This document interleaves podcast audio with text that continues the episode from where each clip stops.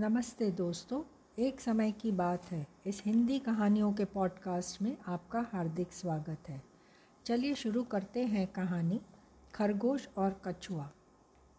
दो मित्र थे, खरगोश और कछुआ। खरगोश अपनी तेज़ तथा कछुआ अपनी धीमी चाल के लिए प्रसिद्ध था। एक बार दोनों आपस में बातें कर रहे थे। खरगोश कछ, कछुए की धीमी गति का मज़ाक उड़ाने लगा। कछुआ खरगोश की बातें सुनकर चिढ़ गया, मगर फिर भी बोला, मैं धीमी गति से चलता हूँ तो क्या हुआ? यदि हमारी आपसी दौड़ हो जाए तो मैं तुम्हें पराजित कर दूँगा। कछुए की बातें सुनकर खरगोश आश्चर्य करने लगा और बोला, मज़ाक मत करो। मज़ाक नहीं, मैं गंभीर हूँ, कछुआ बोला। मैं निश्चित रूप से तुम्हें पराजित कर दूँगा। अच्छा खरगोश कछुए की बातें सुनकर हंसता हुआ बोला तो फिर दौड़ हो जाए।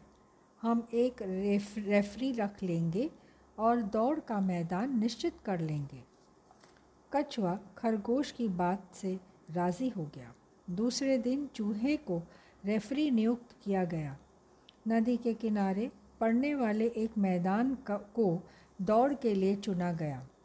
वहाँ से एक मील दूर स्थित बरगद के पेड़ को वह स्थान माना गया, जहाँ दौड़ समाप्त होगी। दौड़ आरंभ होने से पहले रेफरी चूहा आया। उसे दोनों को अपने स्थान पर खड़ा किया। हाँ सावधान हो जाओ और दौड़ो, चूहा बोला। दौड़ आरंभ हो गई। खरगोश तो पलक झपकते ही बिजली की गति से दौड़ा और बहुत दूर निकल गया। कछुए की चाल देखते ही बनती थी। वह बहुत धीमी गति से चल रहा था। खरगोश तेज़ी से दौड़ रहा था। लगभग आधा मील पहुंचकर वह रुका और पीछे मुड़कर देखा कि आखिर कछुआ गया कहाँ। उसे कछुआ कहीं नज़र ही नहीं आया। वह सोचने लगा, अभी तो उसका दूर दूर तक पता नहीं है। क्यों न तब तक मैं थोड़ी सी घास खा लूँ और आराम भी कर लूँ। जब कछुआ नज़र आएगा तो मैं उठकर दोबारा तेज़ी से दौड़ लूँगा। खरगोश ने तभी थोड़ी हरी घास खाई, पानी पिया और एक पेड़ के नीचे लेटकर आराम करने लगा। खरगोश लेटकर सोना तो नहीं चाहता था, परंतु नदी किनारे से आती ठंडी हवा ने उसे गहरी नींद सुला दिया। खरगोश खराटे लेकर सोता रहा। दूसरी ओर कछुआ धीमी गति से मगर लगातार बिना रुके अपनी मंजिल की ओर बढ़ता जा रहा था। खरगोश बहुत देर तक सोता रहा। जब वह जागा तो उसे कछुआ कहीं नज़र ही नहीं आया। चूँकि वह खूब सो चुका था, इसलिए उठते ही बहुत फुर्ती और तेज़ी से बरगद के पेड़ की ओर दौड़ने लगा।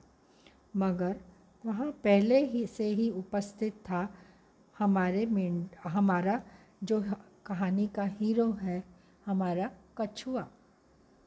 खरगोश दौड़ में हार चुका था। ये अब खरगोश जान चुका था। कछुए को वहाँ खड़ा देखकर उसका मुँह उतर गया।